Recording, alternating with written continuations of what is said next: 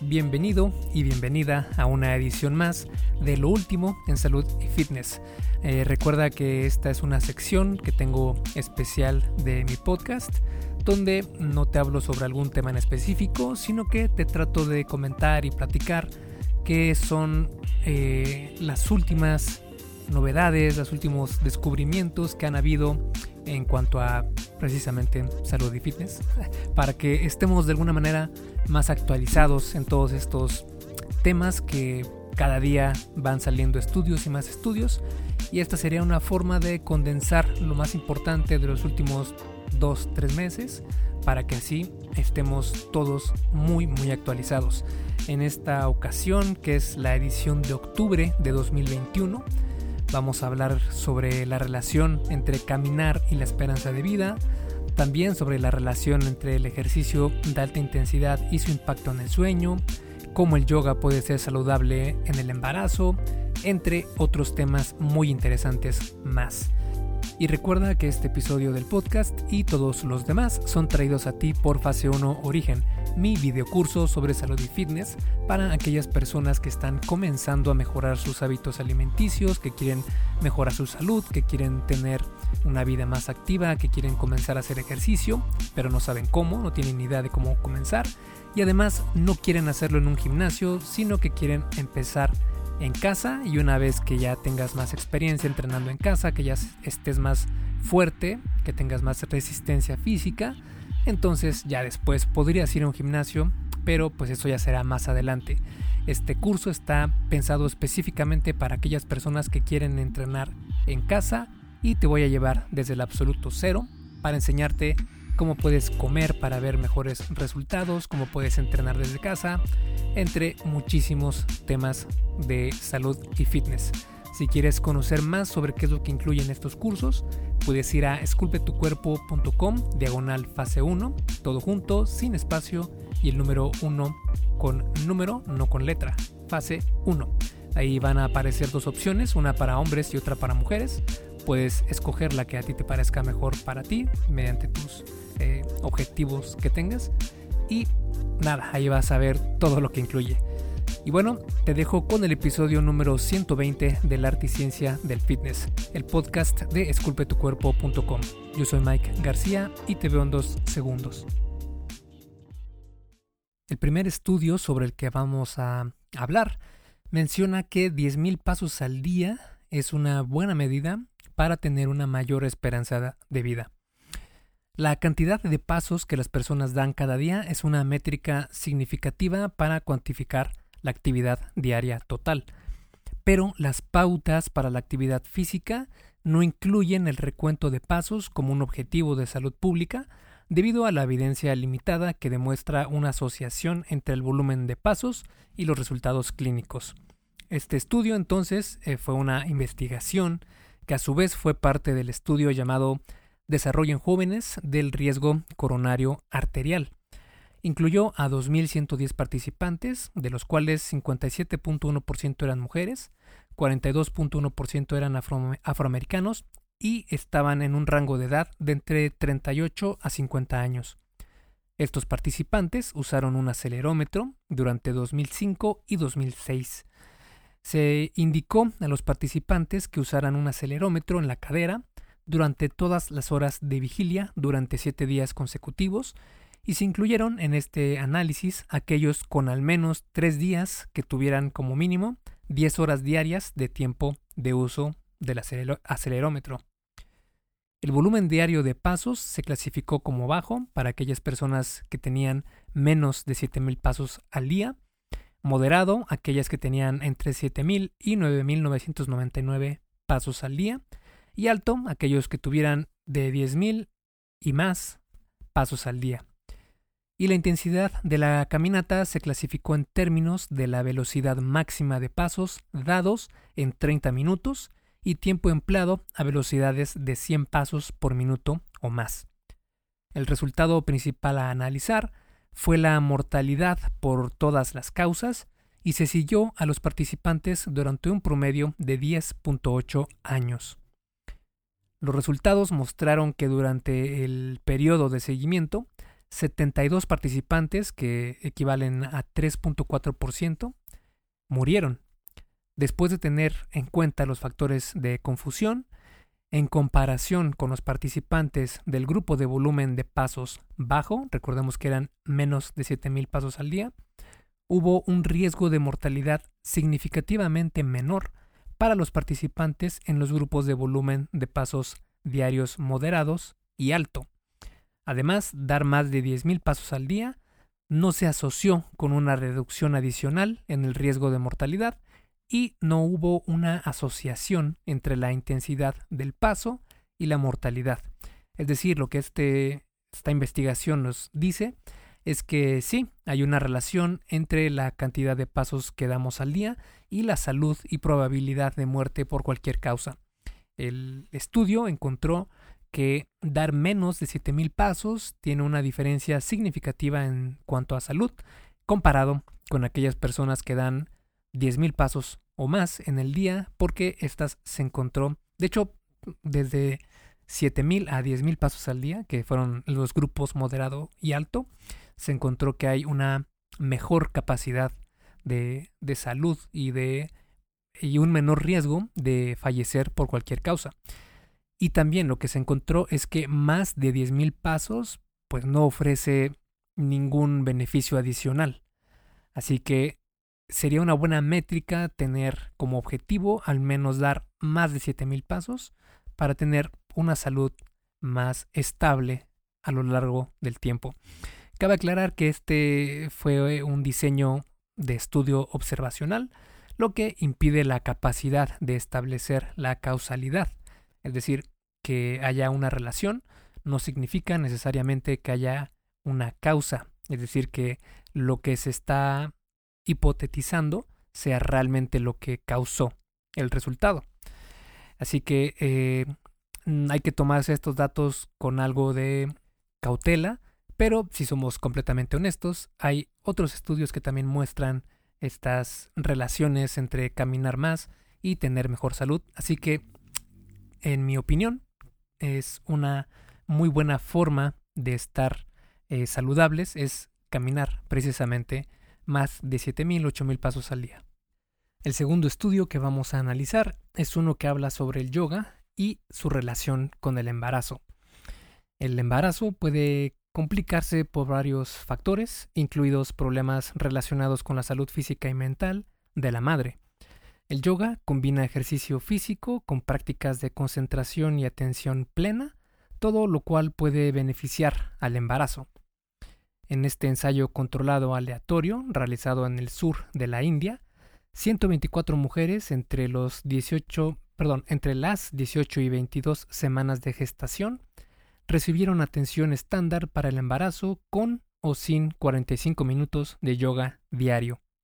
Las mujeres del grupo de yoga recibieron una semana de sesiones diarias individuales con un instructor y luego completaron el resto de sus sesiones por su cuenta hasta el parto se midieron los resultados tanto maternos como eh, preeclampsia, diabetes gestacional y restricción del, crecimiento fetal, eh, como también se midieron resultados fetales, por ejemplo el peso al nacer, el sufrimiento fetal, que es em, que el bebé no está recibiendo el oxígeno suficiente, y también se eh, notó la puntuación APGAR, que es la prueba para evaluar a los recién nacidos poco después de su nacimiento y evalúa la frecuencia cardíaca del bebé, su tono muscular y otros signos para determinar si necesita ayuda médica adicional o de emergencia.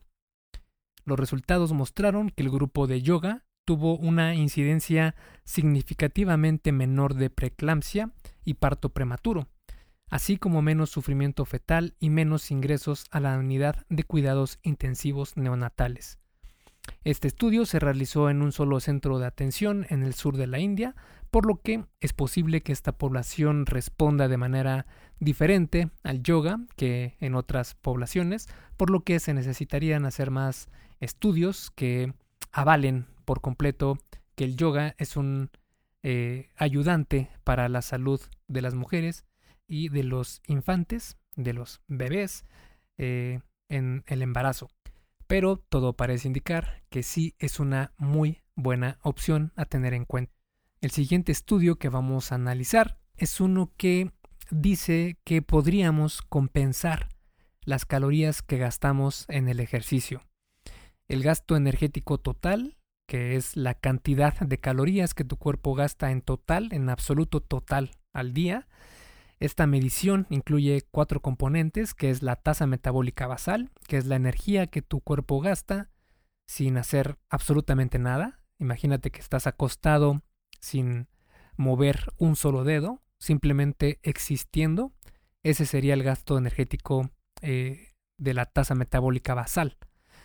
También midieron, eh, o incluye, mejor dicho, el gasto energético total, también incluye el efecto térmico de los alimentos, que esta es la energía que se gasta al metabolizar los alimentos para eh, descomponerlos en moléculas que podemos utilizar.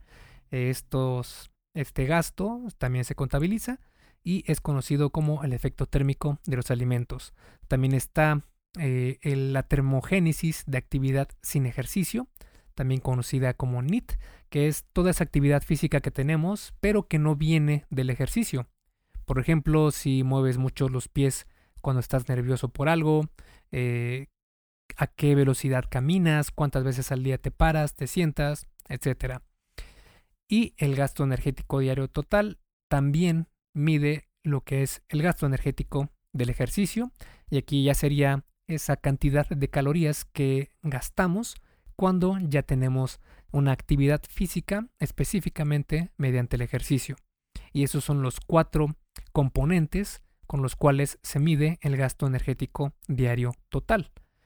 Si bien muchas personas asumen que un aumento en el gasto energético del ejercicio conduce a un aumento igual en el gasto energético total, la realidad es que tendemos a adaptarnos a las demandas metabólicas de la actividad física a través de reducciones en tasa metabólica basal y NIT, así como comiendo más. Sin embargo, el alcance de esta compensación energética, entre comillas, no está del todo claro.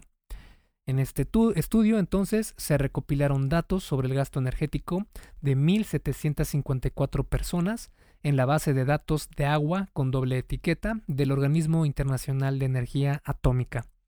Se evaluaron el gasto energético total y la tasa metabólica basal mediante calorimetría directa y además el gasto energético de la actividad, que en este caso es la combinación de NIT, que es el gasto energético que tienes que no proviene de ejercicio, y el gasto energético que sí proviene del ejercicio. Esos dos lo consideraron como el gasto energético de la actividad. Los autores utilizaron modelos matemáticos para evaluar la relación entre el gasto energético total y la tasa metabólica basal y entre el gasto energético de la actividad y la tasa metabólica basal. Después de tener en cuenta la edad, el sexo, la masa grasa y la masa libre de grasa, también conocida como masa magra. Los resultados mostraron que, como era de esperar, el gasto energético total y la tasa metabólica basal estaban altamente correlacionados a medida que aumentaba la tasa metabólica basal. También lo hacía el gasto energético total. Sin embargo, el gasto energético de la actividad y la tasa metabólica basal, es decir, la relación entre eh, las calorías gastadas por el ejercicio y su relación con la tasa metabólica basal, se correlacionaron negativamente. A medida que aumentaba el gasto energético de la actividad, disminuía la tasa metabólica basal. Específicamente, por cada 100 calorías quemadas a través de la actividad, la tasa metabólica basal disminuyó en 28 calorías. Las personas con un mayor porcentaje de grasa corporal exhiben un mayor grado de compensación de energía. Para explicar esto, los autores propusieron dos hipótesis. La primera fue que algunas personas pueden tener una predisposición a la obesidad debido a una tendencia inherente a compensar por las calorías consumidas a través del ejercicio. Y la segunda fue que algunas personas pueden exhibir un mayor grado de compensación de energía luego de aumentos en la masa grasa, creando un ciclo de retroalimentación positiva. Como nota, si bien el ejercicio puede tener un efecto sobre el gasto energético total, menor de lo previsto, aún juega un papel fundamental en el control del peso. El gasto energético de la actividad, en última instancia, hizo aumentar el nivel de mantenimiento y otras investigaciones han demostrado que la combinación de dieta y ejercicio puede preservar la masa libre de grasa, que es el principal determinante que modifica a la tasa metabólica basal, es decir, entre más músculo tengas, mayor será tu tasa metabólica basal. El panorama general entonces nos muestra que este estudio es consistente con otras investigaciones que sugieren que la relación entre el gasto energético del ejercicio y el gasto energético total no es lineal. El modelo de gasto energético total restringido sugiere que mientras que el gasto energético del ejercicio aumenta el gasto energético total a niveles de actividad relativamente bajos, el gasto energético total se estabiliza en niveles más altos de gasto energético del ejercicio a medida que el cuerpo se adapta para mantener el gasto energético total dentro de un rango estrecho. Si bien el estudio sugiere que esta adaptación del gasto energético del ejercicio ocurre a nivel de la tasa metabólica basal, otros estudios muestran que varias respuestas fisiológicas juegan un papel en la compensación de energía. Por ejemplo, en un ensayo controlado aleatorio de 2019, 171 personas se dividieron en tres grupos. Uno que utilizó 20 calorías de ejercicio por kilogramo de peso corporal por semana, otro que utilizó 8 calorías por kilo por semana y uno más que no se ejercitó, que fue el grupo de control. Ambos grupos de ejercicio compensaron parcialmente las calorías quemadas a través del ejercicio comiendo más sin cambios en la tasa metabólica basal o el NIT. Sin embargo, un subanálisis secundario de ese estudio realizó un análisis más profundo del gasto energético e informó que los cambios adaptativos en NIT ocurrieron en el grupo de ejercicio de 20 calorías por kilo a la semana. Este estudio entonces es consistente con otras investigaciones que sugieren que el ejercicio solo, es decir, sin cambios en la dieta, es un método ineficaz para perder grasa. En otro ensayo controlado aleatorio de 2011, 439 eh, mujeres posmenopáusicas encontraron que las participantes que seguían tanto una dieta como un programa de ejercicio perdieron más peso y grasa corporal que las participantes que seguían solo la dieta o solo el programa de ejercicios. Un metaanálisis de, de 2014 encontró que las intervenciones que combinan dieta y ejercicio produjeron las mayores reducciones en el peso corporal, la masa grasa, la circunferencia de la cintura y la proporción cintura-cadera que el ejercicio solo. Otro metaanálisis de 2014 encontró que los programas conductuales de control de peso que combinaban dieta y ejercicio producían una mayor pérdida de peso que los programas que se centraban solo en el ejercicio. Es decir, toda esta investigación nos deja muy claro lo que hemos platicado mucho tiempo antes aquí en el podcast y en mi blog, esculpetucuerpo.com, que para perder peso, hacer ejercicio es algo mínimo, no te va a ayudar mucho, sino que hacer ejercicio debe ser pensado más como la forma en la que vas a ganar fuerza, músculo, que a la vez esto va a hacer que seas mucho más saludable, mucho más resiliente a todo lo que te ponga la vida enfrente en cuestiones físicas. Y eh, la dieta o la nutrición tiene que ser la que dicte si bajas o subes de peso o bien te mantienes en el mismo peso. Y aunados los dos es incluso este resultado se potencia. Es decir, si quieres perder peso, pues hacer ejercicio y tener una nutrición adecuada va a ser lo mejor para lograr este objetivo. Hey, rápidamente, antes de seguir con el episodio, ¿me harías un favor?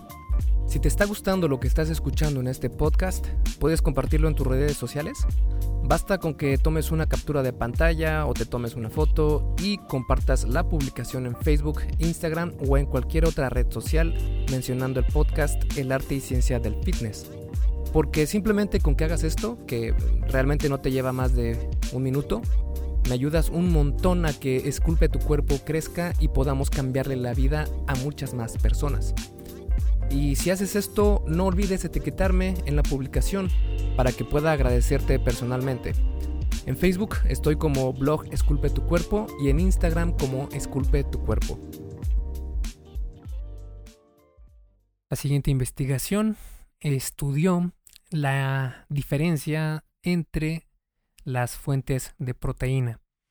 Y es que el hecho de que una persona gane, mantenga o pierda músculo esquelético con el tiempo depende del equilibrio entre su síntesis de proteína muscular y la degradación de proteínas musculares. La respuesta aguda de la síntesis de proteína muscular, que es la respuesta del organismo para empezar a construir más proteínas, a crear más proteínas, más tejidos. Y eh, dentro de estos eh, tejidos está obviamente el muscular. Entonces, la respuesta aguda de la síntesis de proteína muscular está dictada por el momento de la ingesta y la dosis y fuente de proteína. La mayoría de las proteínas vegetales son, entre comillas, incompletas. No es que sean incompletas, de hecho, todas las eh, proteínas vegetales tienen todos los aminoácidos, pero sí es cierto que se les dice incompletas porque tienen muchos aminoácidos en niveles altos y otros en niveles muy bajos, casi imperceptibles, y por lo mismo se les conoce como incompletas, pero en realidad es algo casi de semántica. Aclarado esto, sí es cierto que eh, las proteínas de fuentes vegetales son menos digeribles que las proteínas de fuentes animales. Sin embargo, no está claro hasta qué punto la fuente de proteínas dicta la síntesis de proteína muscular y las consiguientes ganancias de músculo y fuerza. Este fue un metaanálisis que si eres asiduo del podcast sabes que es eh, en la pirámide de evidencia científica, está en la cúspide, es de las fuentes más fidedignas que tenemos al día de hoy de algún tema y en este metaanálisis, eh, que básicamente es un estudio de estudios, se incluyeron 27 ensayos controlados en adultos jóvenes de 18 a 25 años y también de adultos mayores de más de 60 años.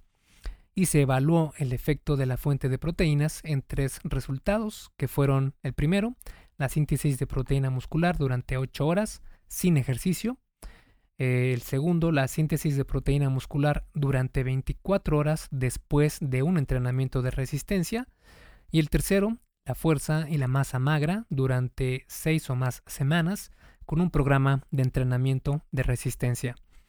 Los autores categorizaron la calidad de cada fuente de proteína como alta o baja, según su contenido de aminoácidos esenciales, de leucina, el contenido limitado de, ácidos de aminoácidos esenciales, es decir, qué aminoácidos esenciales estaban presentes en la cantidad más baja en relación con los requisitos humanos. También eh, tomaron en cuenta el contenido de aminoácidos no esenciales y la puntuación de aminoácidos indispensables digeribles, o también conocido por DIAS o DAAS por sus siglas en inglés. La mayoría de los ensayos incluidos compararon la proteína de suero con caseína, proteína de leche, de res o proteína de soya. Los resultados para los tres objetivos de análisis fueron los siguientes. 1. El grupo sin ejercicio, las proteínas de mayor calidad aumentan la síntesis de proteína muscular más que las proteínas de menor calidad en los adultos mayores, pero no en los adultos más jóvenes. El segundo grupo, después de un entrenamiento de resistencia, la proteína de mayor calidad aumentó la síntesis de proteína muscular más que la proteína de menor calidad en ambos grupos de edad. Y en el grupo 3, que fue la combinación con un programa de entrenamiento de resistencia de 6 o más semanas de duración, las diferentes fuentes de proteínas no afectaron la masa magra de manera diferente. La proteína de mayor calidad promovió ganancias de fuerza en mayor medida, pero solo al evaluar ambos grupos de edad juntos. Después de la estratificación por grupos de edad, la diferencia dejó de ser estadísticamente significativa. Ahora, aquí pasa algo interesante porque muchos ensayos que se incluyeron en este metaanálisis utilizaron la proteína de soya como su base vegetal de proteínas. Sin embargo, la proteína de soya es casi una proteína completa, a diferencia de la gran mayoría de las otras proteínas de origen vegetal. Y la proteína en los polvos de proteína de soya, que es la que utilizan la mayoría de los ensayos, tiene una digestibilidad más cercana también a la proteína de suero que a la proteína de la soya entera. Por lo tanto, los hallazgos de los ensayos que utilizaron un polvo de proteína de soya en realidad no se pueden generalizar a dietas basadas en plantas. El panorama general entonces de este tema es que los autores se eh, sorprendieron al descubrir que el entrenamiento de resistencia crónico aumentaba la síntesis de proteína muscular, pero eh, no la masa magra, dado que la masa magra incluye no solo el músculo esquelético, sino también notablemente el agua, el glucógeno y en realidad todos los órganos, y es posible que la masa muscular cambie cuando la masa magra no lo hace, y viceversa. Sin embargo, un estudio de 2014 tampoco encontró correlación entre las tasas específicas de síntesis de proteína muscular y los cambios en la hipertrofia muscular. La razón es que eh, para que ocurra el crecimiento muscular, el equilibrio entre la síntesis de proteína muscular y la degradación de proteína muscular debe cambiar a favor de la síntesis de proteína muscular durante un largo periodo de tiempo. Un creciente cuerpo de evidencia sugiere que los aumentos agudos en la síntesis de proteína muscular no son predictivos de este cambio a largo plazo. El siguiente estudio habla sobre el impacto del ejercicio de alta intensidad en el sueño. Las recomendaciones actuales sobre la higiene del sueño sugieren que hacer ejercicio cerca de la hora de acostarse puede alterar los ritmos circadianos normales, pero la evidencia es mixta. Algunos ensayos que exploraron los efectos del ejercicio nocturno de alta intensidad encontraron que no tenían ningún efecto sobre el sueño otros que podrían mejorarlo y otros que podrían perjudicarlo. Algunas variables en juego pueden ser la duración del ejercicio, la exposición a la luz, ya sea del sol o de luces artificiales durante el ejercicio, o bien el nivel de condición física, el dolor muscular y prácticas de higiene del sueño de cada individuo. Este estudio fue un metaanálisis de 15 ensayos controlados aleatorios que compararon el ejercicio de alta intensidad nocturno habitual o una sesión única de ejercicio de alta intensidad nocturno. Eh, lo compararon con no realizar ningún tipo de ejercicio. Los 194 participantes estaban sanos y tenían una buena calidad del sueño. El 69% de ellos estaban en forma y eran bastante activos. La calidad del sueño se midió objetivamente mediante polisomnografía y actigrafía, o subjetivamente mediante cuestionarios estandarizados. Los resultados primarios a analizar fueron el tiempo total de sueño, el tiempo en la cama, la eficiencia del sueño, la latencia del inicio del sueño, el tiempo de vigilia después del inicio del sueño y la arquitectura del sueño. El resultado secundario a analizar fue la calidad subjetiva del sueño. Los resultados mostraron que el ejercicio de alta intensidad, media hora a cuatro horas antes de acostarse, disminuyó el sueño REM, que es el sueño de movimientos oculares rápidos, eh, sueño paradójico o sueño desincronizado. Y esto sin afectar las otras medidas objetivas de la calidad del sueño. Además, el ejercicio de alta intensidad no afectó la calidad subjetiva del sueño ni tendió a empeorarla ligeramente. Un análisis de subgrupos analizó el momento y la intensidad del ejercicio antes de dormir. Y esto fue lo que encontraron. El ejercicio de alta intensidad entre las 4 y las 8 pm disminuyó la latencia del inicio del sueño en menos 4.6 minutos y también el sueño REM menos 1.9%. El tiempo que separa el ejercicio y la hora de acostarse no parece haberse tenido en cuenta en este estudio en particular. El ejercicio de alta intensidad dos horas antes de acostarse aumentó el tiempo total de sueño y disminuyó la latencia del inicio del sueño.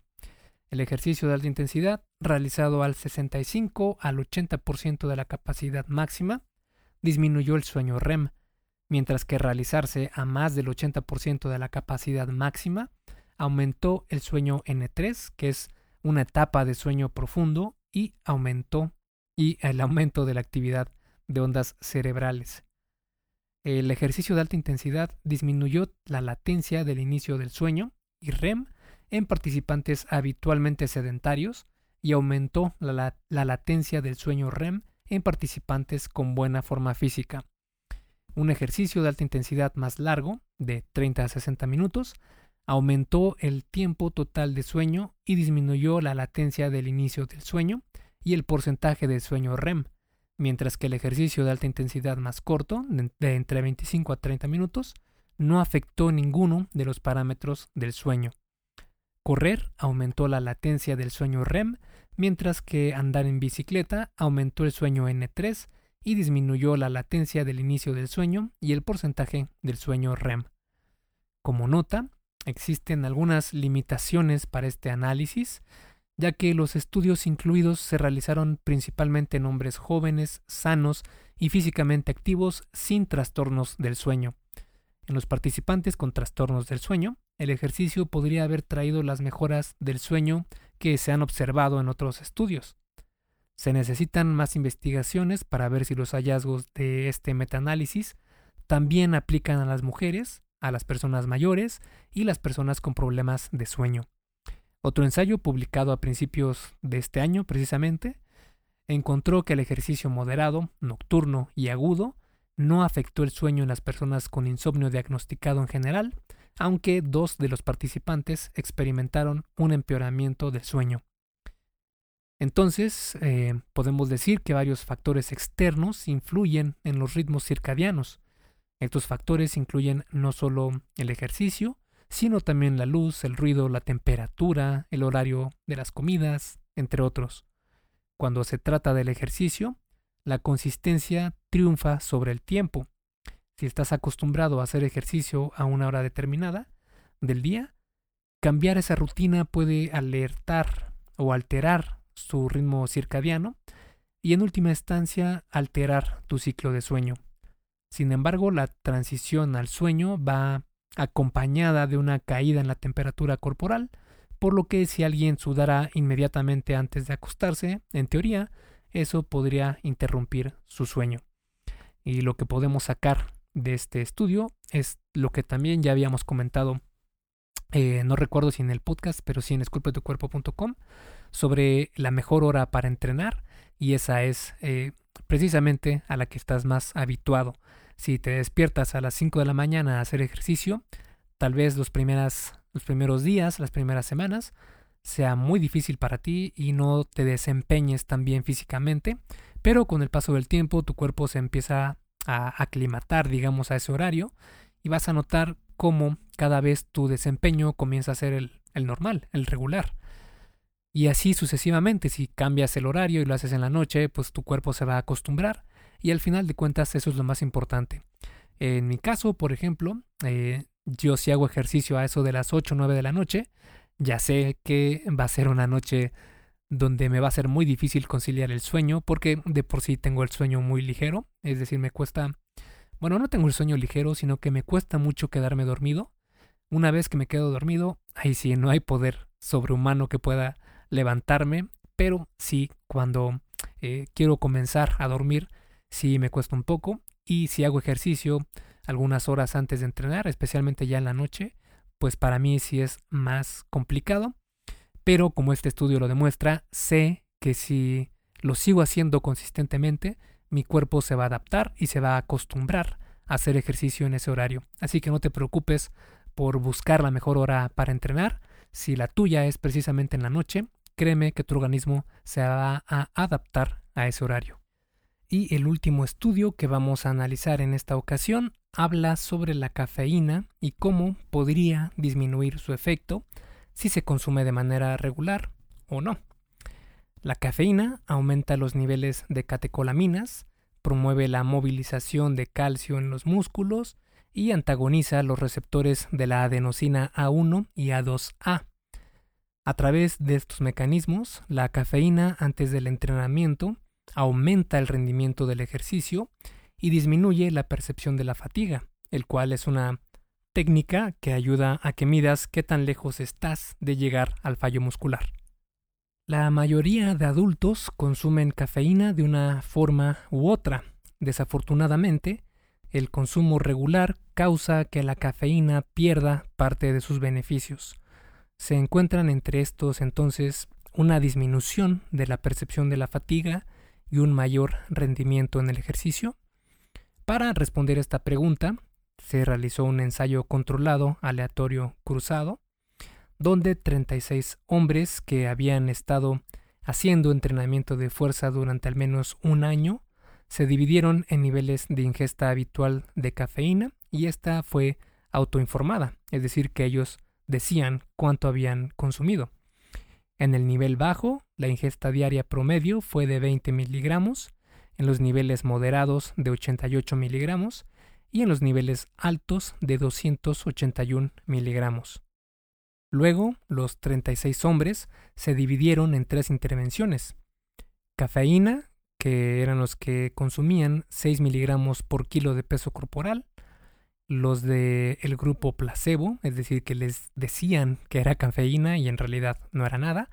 Y el grupo que no consumió nada extra. Aproximadamente una hora después de la ingesta se les evaluó la potencia y esto fue mediante un salto vertical en, o con contramovimiento, y la resistencia a la fuerza, mediante cuatro series de prensa de pierna al 70% de su 1RM hasta el fallo. El 1RM es la cantidad de peso máximo que podrían haber levantado en una sola repetición. El hecho de que utilizaron el 70% del 1RM significa que eran eh, series eh, bastante intensas, eh, especialmente porque fueron llevados al fallo. Se sometieron a cada intervención en orden aleatorio, después de un periodo de lavado, entre comillas, de al menos cuatro días, es decir, que los participantes por al menos cuatro días no consumieron ningún tipo de cafeína. Los resultados a analizar fueron la potencia, con el rendimiento del salto, la fuerza resistencia, con el número de repeticiones de prensa de pierna y la percepción de la fatiga y el dolor. La percepción de la fatiga y el dolor se midieron después de la prueba de potencia y la prueba de fuerza-resistencia. Los resultados mostraron que la percepción de la fatiga y el dolor no difirieron según la intervención o el nivel de ingesta habitual de cafeína. La potencia y la fuerza de resistencia fueron mayores en la intervención con cafeína sin diferencias basadas en el nivel de ingesta habitual de cafeína. El vigor y la percepción del rendimiento fueron los más comunes de los varios efectos secundarios de la suplementación con cafeína que evaluó este estudio. Fueron mayores en la intervención con cafeína, sin diferencias basadas en el nivel de ingesta habitual de cafeína. Los dolores de cabeza, la ansiedad, el insomnio, la taquicardia y los trastornos gastrointestinales no parecieron diferir entre las intervenciones. Los autores, sin embargo, no realizaron un análisis estadístico sobre estos datos. Por lo general, entonces, se observan eh, mejoras en el rendimiento con dosis de 3 a 6 miligramos por kilo de peso corporal, y esto se ha encontrado en otros estudios. Por ejemplo, alguien que pese 80 kilos consumiría unos 240 a 480 miligramos antes del entrenamiento, lo que aproximadamente son de 2 a 3 tazas de café. En contraste, las ingestas promedio dentro de los niveles de ingesta habitual baja y moderada fueron muy bajas, entre 20 y 88 miligramos al día. Es posible entonces que la ingesta diaria de cafeína superior a 281 miligramos, que es la ingesta promedio dentro del nivel más alto de ingestas habituales, provoque una disminución de los beneficios de la cafeína para la potencia, la fuerza, la resistencia, el vigor y la percepción del rendimiento. Como referencia, el estadounidense promedio consume unos 300 miligramos de cafeína al día. El panorama general de este tema eh, podemos observarlo con varios estudios, pero en especial hay dos que encontraron que los beneficios de la cafeína antes del entrenamiento son mayores en las personas que no suelen consumir cafeína. Tres estudios, incluido el actual, no encontraron tal diferencia. Y desafortunadamente ninguno de estos eh, ensayos controlados aleatorios nos dice con qué frecuencia puede usar cafeína sin que disminuyan, sus beneficios o cuánto tiempo debe abstenerse de consumir cafeína para que sus beneficios regresen por completo. Sin embargo, sí es muy sabido que la cafeína sigue siendo una ayuda ergogénica para ayudarte a rendir más y pienso en mi más humilde opinión que entrenar sin haber consumido café es muy diferente a entrenar después de haber eh, consumido café. Y también es lo que he visto en algunos estudios, que las personas que están más acostumbradas a tomar cafeína, pues tarde o temprano terminan por ir disminuyendo este efecto que tienen de eh, efusividad y de tener mayor energía para hacer ejercicio. Pero basta con que tengas dos, tres días o incluso una semana tal vez como máximo de descanso de la cafeína para que todos estos eh, estas estimulaciones de la cafeína regresen a afectarte, entre comillas, como antes lo hacían. Y bueno, esto ha sido todo por el episodio número 120 de la arte y ciencia del fitness. Te veo la próxima semana en un episodio más. Esculpe tu vida, comienza con tu cuerpo. Y hasta aquí el episodio del podcast de hoy. ¿Te gustó? Si es así, déjame una calificación y tu opinión en Apple Podcast. Es muy sencillo y no te lleva mucho tiempo. Con esto me ayudas a que el podcast suba en el posicionamiento de Apple y así podamos llegar a más personas. Si tienes alguna duda o sugerencia, puedes mandarme un email a contacto arroba esculpetucuerpo.com. Veo absolutamente todo lo que me llega al mail y respondo personalmente a todos. Puedo tardarme un poco por la cantidad de mensajes que recibo al día, pero ten por seguro que sí te responderé. Gracias por escuchar el podcast de la arte y ciencia del fitness y espero haberte ayudado a aclarar algunas de tus dudas.